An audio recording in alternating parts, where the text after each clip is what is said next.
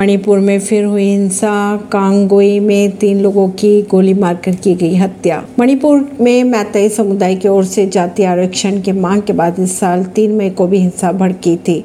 मणिपुर हिंसा में अब तक के अगर मरने वालों की बात की जाए तो इस 180 से ज़्यादा लोग मारे गए और सैकड़ों लोग घायल भी हुए।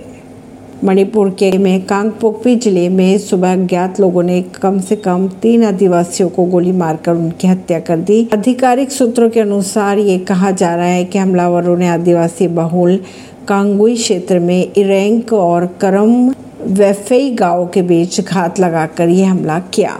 परवीन नई दिल्ली से।